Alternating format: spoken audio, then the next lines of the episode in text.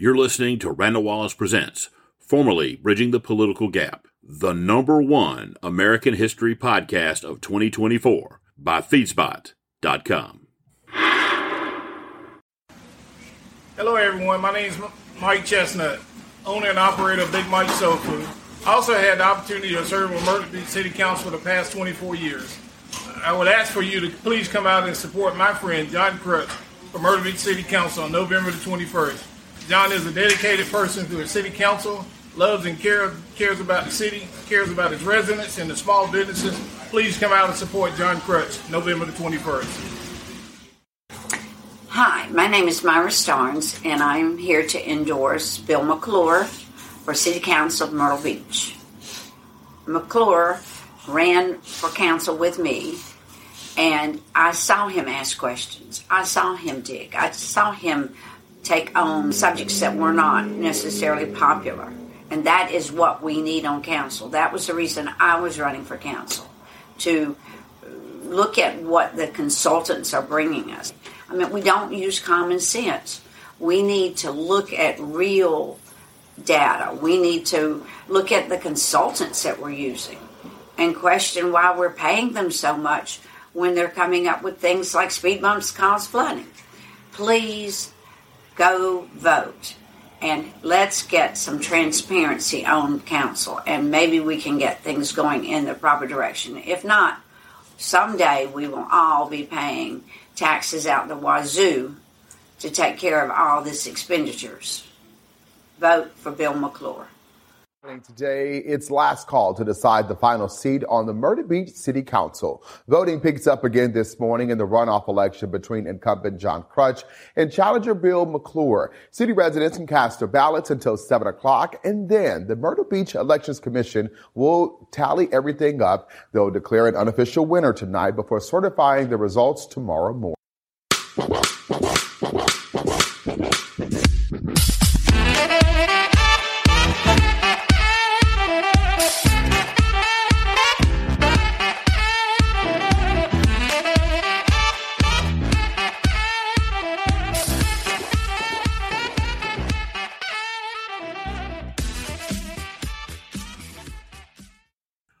Everybody. This is Randal Wallace. Uh, we are going to bring you back here for this kind of update on the Myrtle Beach City Council race. As you know, there was one seat that went to a, a runoff, and that came down to incumbent Councilman John Crutch and Bill McClure. Uh, I was eliminated, uh, so just so you know. Uh, but they had a pretty spirited two week race, and uh, we're going to get to the winners of that and, and exactly what happened here in a minute. But I, I kind of wanted to share with you just a minute or two of kind of this new phenomenon that's kind of uh, come back since I got out of politics. This was my first foray back in in about six years. Uh, that these videos, you can produce them just almost like a TV commercial and put them on on on Facebook, and really kind of compete with uh, modern commercial television. It's not quite on the same playing field, obviously, but it is a, a, a neat little way that somebody that's maybe on a limited budget can do we did them. I did a couple of them, but I already mm-hmm. shared you the audio to some of mine. But uh, I've always kind of joked that my favorite non-me candidate in this race was a lady named Myra Starnes, who I've known for, gosh, I can't even tell you how long. She is the host of the, uh, or the per- person who puts together the Dickens Show, which is a huge Christmas event here right at the beginning of November. And then she also does the Hotel Ro- Motel Restaurant Show, uh, Gray Line Tours, Leisure Time Unlimited. She's got a pretty pretty phenomenal business, and I really hope that she'll come back and run again for something, uh, Myra for mayor or something like that down the road. But I, uh, uh, she did a couple of them, and I figured I'd just share them with you. One of them about how she dealt with COVID, and one of them about uh, the intersection we have here in town. If you go right downtown where Nance Plaza is, just around 9th Avenue, where the old pavilion site was, there's a through lane there that I guess they're talking about perhaps doing away with when they do the reconfiguration down there. But it really helps make traffic move. And she did a video there, and hopefully the audio will do it justice. But both of these videos are pretty good, and, uh, I kind of like the way it kind of evens the playing field for for candidates. This is a good example of not thinking. If you watch the slip lane, it goes zoom. These people are backed up if you take the slip lane out of it, it's all going to go together and pile up, pile up, pile up, pile up, like it used to decades ago when I mean people, it would take half a day to get everybody out if there was a storm coming or something. Now the slip lane works, but their experts said the slip lane needs to go away. Look at these. They just would add to this traffic. And this is winter. This is not summer. Can you imagine if you didn't have this slip lane? We, we've got to look at our consultants or at least question what kind of careers they have. Are they just saying what somebody's telling them to say or are they really doing their work? Because this does not make any sense to me. Vote for me November the 7th. I will ask questions and I will look at studies. When COVID came and we needed to go on with business. Everybody was so scared. And with the Dickens show and the Hotel Motel show, we went on. We had to get permission from the governor. The city had to go along, everybody, but we went on and broke the ice. And actually, we were named um, Pioneers of the Year Award for doing that. And after that, the convention center has been book, book, book. They're in the top 5% booking in the nation. Remember me on November 7th because I will ask questions. This is our city and we need to be part of the determination of how we're going forward and that the city be for all. I just love those ads. And Myra did a really good job. And I, I, I want to, if we could just take a second, those of you who are in the Christmas spirit, the show's already passed but um, you can go to the uh, the DickensChristmasShow.com. Uh, that's the DickensChristmasShow.com and read all about the Dickens Show. It's a huge event here in Myrtle Beach, and uh, she's got on her on her website a little thing about us. It's called it goes in a faraway land known as Myrtle Beach, South Carolina. A unique art, craft, and gift show was created. Its inspiration taken from Charles Dickens' A Christmas Carol. The Dickens Christmas Show and festivals has become the premier holiday event, attracting thousands of attendees from all over the southeast to the seaside resort town of Myrtle Beach, South Carolina. Held during the tourist off season, this show generates business for all areas of the local hospitality industry, including, but not limited to, restaurants, hotels, attractions, theaters, shops, and much, much more. Leisure Time Unlimited is a 49 year old company that is the owner that is the owner operator of the Dickens Christmas Show and festivals, and that of course is Miss Starnes and if you go there, you can find out all about this great event that Myrtle Beach has every November. And then she'll do another one for those in the restaurant, hotel, motel, restaurant field um, in the in February and just just a lot of different things that Myra does that is uh, pretty unique. And so if we can do a little advertising for her, that's always a treat because, like I said, she's she's a, a phenomenal businesswoman who's really put a lot of time, energy, effort, and money into downtown in Myrtle Beach. Uh, with some beautiful uh, facade work. Uh, when a lot of folks were not able to do that, she always invested in her property. So, um, again, the DickensShow.com the DickensChristmasShow.com um, in Myrtle Beach. And uh, now let's kind of move on to the election. Uh, the election was held just a couple days ago, and both candidates were out on the on the stump and talking. And we're going to let you listen to them while they were talking to some of the reporters over the two weeks. No vote can be taken for granted. That's why we're so anxious to get people uh, to come out and vote. First at 6, News 13 is your local election headquarters, and the runoff to fill one Myrtle Beach City Council seat is tomorrow. Thanks so much for joining us at 6. I'm Patsy Kelly. Bob is off tonight. Incumbent John Crutch and Bill McClure ask for your vote. News 13's Jackie Labrizzi talked to both candidates today about what they'll focus on if elected. On election day, Debbie Connor and incumbent Mike Chestnut both secured their seats on the Myrtle Beach City Council, but neither Crutch nor McClure reached the votes needed to fill the third. Both candidates say they've been busy the past two weeks campaigning nonstop, and it hasn't been cheap. The maximum contribution someone can donate for local candidates is $1,000. On the last campaign report, Crutch had more than $84,000 in contributions, and McClure had almost 14,000. My big message for voters is if you do if you do support regardless of what candidate, no vote can be taken for granted. If you think someone has it in the bag, that's when they don't.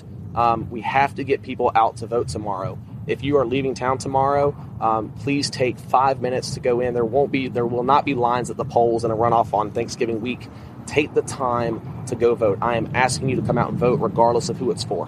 When you're the challenger, you always have to be concerned about the incumbents. Incumbents always have a leg up. And quite frankly, in a runoff situation, a lower turnout would statistically favor the incumbent. That's why we're so anxious to get people uh, to come out and vote. McClure says his contributors consist of family, friends, and local businesses, and he's focused his campaigning on social media and word of mouth. Crutch says he has donors from attorneys to builders to retirees and realtors. He thinks it's important to reach diverse places so he can get his message out and continue the issues he's been working on. Major crime is down 41% across the city, over $100 million invested in infrastructure.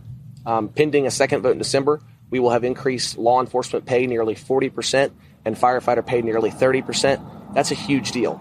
McClure agrees that the city needs to not only hire more first responders, but also retain them. The police and our firefighters. And these young men and women, they have a difficult job. So what we need to do in terms of public safety is recognize that first. Both candidates say they want the city to have a voice, but also share what they would like to see happen if elected. I think that there's more work to do on public safety, uh, working with the police department to fill the unfilled spots that we have there. Uh, and we have to continue to work on building a downtown the entire city can be proud of because that affects public safety. It affects economic diversification so we can attract jobs beyond tourism. I would like to move the meetings to the evening so that we can have more citizens participate. I also, and would do it, I would want to do it with city council members, but even if they're not available, what I'd like to do is have four town halls every year, once a quarter, so that we're meeting with the citizens rather than council telling them what's going to happen. McClure says if you want a voice in how your government is run, you need to come out and vote. Reporting in Myrtle Beach, Jackie Labrizzi, News 13. WPDE had an article out, and it just kind of goes through it with us about the results of the election. The results from Tuesday's Myrtle Beach municipal runoff election for city council have been certified. Bill McClure defeated John Crutch to secure a four-year term on council beginning in January. McClure received 1,815 votes, while Crutch received 1,695 votes. Um, so that was kind of how it turned out. And Bill McClure is going to start his term on January the 9th, uh, 2024. New at 11, a new face will soon represent you on Myrtle Beach City Council. Let's get straight over now to our Julia Richardson to break down the results from tonight's hotly contested runoff. Julia. Well, Eric and Rachel, Bill McClure will claim Myrtle Beach's third and final city council seat after narrowly defeating incumbent John Crutch earlier tonight. The councilman elect is championing his win as a victory for change, telling me he's got plenty of new ideas to bring to the table. Stay with us. We'll be right back. I'm Michael Sievers, the writer, producer, and creator of The Silver King's War, a podcast series about my father's Second World War as a B 26 bombardier. Stanley L. Silverfield, a first lieutenant in the United States Army Air Corps from Birmingham, Alabama, rode in the nose, the greenhouse of the famed Martin Marauder. You can find The Silver King's War wherever you listen to podcasts. Obviously, very, very happy that I've won, but there's more work to do now. It's significant in that um, it gives an opportunity for change in the city. I'm told that change will include a push for new voting wards here in Myrtle Beach and an increased focus on cracking down on crime and making the city safer for both locals and tourists alike. Safety and crime is a concern for everybody. It was a concern for John and his campaign. It's a concern for mine. So I want to sit down uh, with our police chief uh, and, and the other police officers and our first responders. Uh, want to talk to them. You know, they know more about what they need, quite frankly, than any council member does. McClure previously told us a major part of his safety plan is to boost police officer retention and communication with council, making Myrtle Beach a more attractive spot for both current and prospective law enforcers. Among those echoing his call for more give and take in general is the man he defeated, John Crutch. We as a city aren't doing a great job understanding how the residents need to be communicated with. So I hope to see that improve. Um, and I also want to see the work on downtown continue, as well as infrastructure investment. Both candidates tell me they want to thank their supporters and everyone who voted in the election, no matter whether they won or lost. We had a really great turnout. Two days before Thanksgiving, and it rained in the middle of the day. So I think we appreciate the voters coming out. To my supporters that came out and voted for me, thank you so much. And to everyone else, I hope you keep watching because there's a lot more to come from me. Officials will, will certify the runoff results tomorrow afternoon at 3 before McClure can officially take his oath of office. In studio, Julia Richardson, WMBF News. News 13 is your local election headquarters. And new tonight at 11, unofficial results in the runoff for a seat on Myrtle Beach City Council. And those numbers show Bill McClure secured that seat. It's the third open seat. He beat the incumbent John Crutch. News 13's Adriana Lawrence is live in the newsroom. And Adriana, you were there with Mr. McClure when he found out that he won. What was his reaction? Bob, and that it was a really close vote once again, but when the last poll results came in, McClure was shaking hands and excited to see he won. Unofficial results show McClure had 121 more votes than Crutch today. That difference went up from election day when only 46 votes separated the two. About 11% of registered Myrtle Beach voters cast their ballot in today's runoff. McClure told me while we were waiting for results, he was glad to see people voting, even so close to the holidays and during rainy weather. He says one of his biggest priorities he plans to tackle is crime and safety. This is something he says was a concern for both himself and Crutch while campaigning. So I want to sit down uh, with our police chief uh, and and the other police officers and our first responders. I uh, want to talk to them. You know, they know more about what they need, quite frankly, than any council member does because they're out there doing the job. The city will certify the election results and announce the official winner at 3 o'clock tomorrow afternoon at City Hall. Live in the newsroom, Adriana Lawrence, News 13. Well, everybody, I hope you've enjoyed uh, going through this race with me. And all I can say about this race uh, is it's the craziest race that I can remember. I've been in a race where I finished last. I've won a race I was supposed to lose. I've lost a race I was supposed to win. And I, uh, I've been in a race where the recount counting count lasted till dawn, and I've uh, been in one that was uh, pretty ugly in 2009. And this race in 2023 ranks as easily the strangest election I have ever been involved in. Uh, but that's what happens when you jump in at the last second. Uh, so anyway, I, it sums up 2023 is about is better than about any other thing I can say. This one was uh this one was a strange one. And I congratulate Bill McClure on his win and, and certainly thank uh, Councilman Crutch for offering himself up for service and the other, all the other candidates that ran. And it was, um, I enjoyed uh, my portion of this race uh, in the general election pretty good. Uh, the, runoff might have been a little more stressful. But uh, with that being said, this little housekeeping note for those of you who tune into our show. This, of course, ends this Myrtle Beach uh, city election that we were covering, but you know, this was going to be before I decided to run sort of a test case practice to get ready for the presidential uh, primaries that are coming up in January and February on the Republican and the Democratic side. Of course, I'm a Republican, but um, you know, the, if the Democrats come to town, I'm going to go record them, and we're going to try to put maybe some of these shows together once a week as we get closer in uh, to kind of just cover the politics of it and the uh, and the campaign of it. Uh, it should be kind of interesting because the Democrats actually have a race over there between the president and Robert Kennedy Jr. And of course, we have probably five or six really good candidates that are running. And of course, President Trump, who um, I know will be coming to South Carolina. In fact, he's coming to the Carolina Clemson game, I think, this uh, this coming weekend. So uh, it, it is never a dull moment in South Carolina politics, and we're going to try to cover a little bit of it for you and give you a taste of it. And of course, I enjoy putting the show together where you got to follow follow me around a little bit and see what it's like to be a candidate.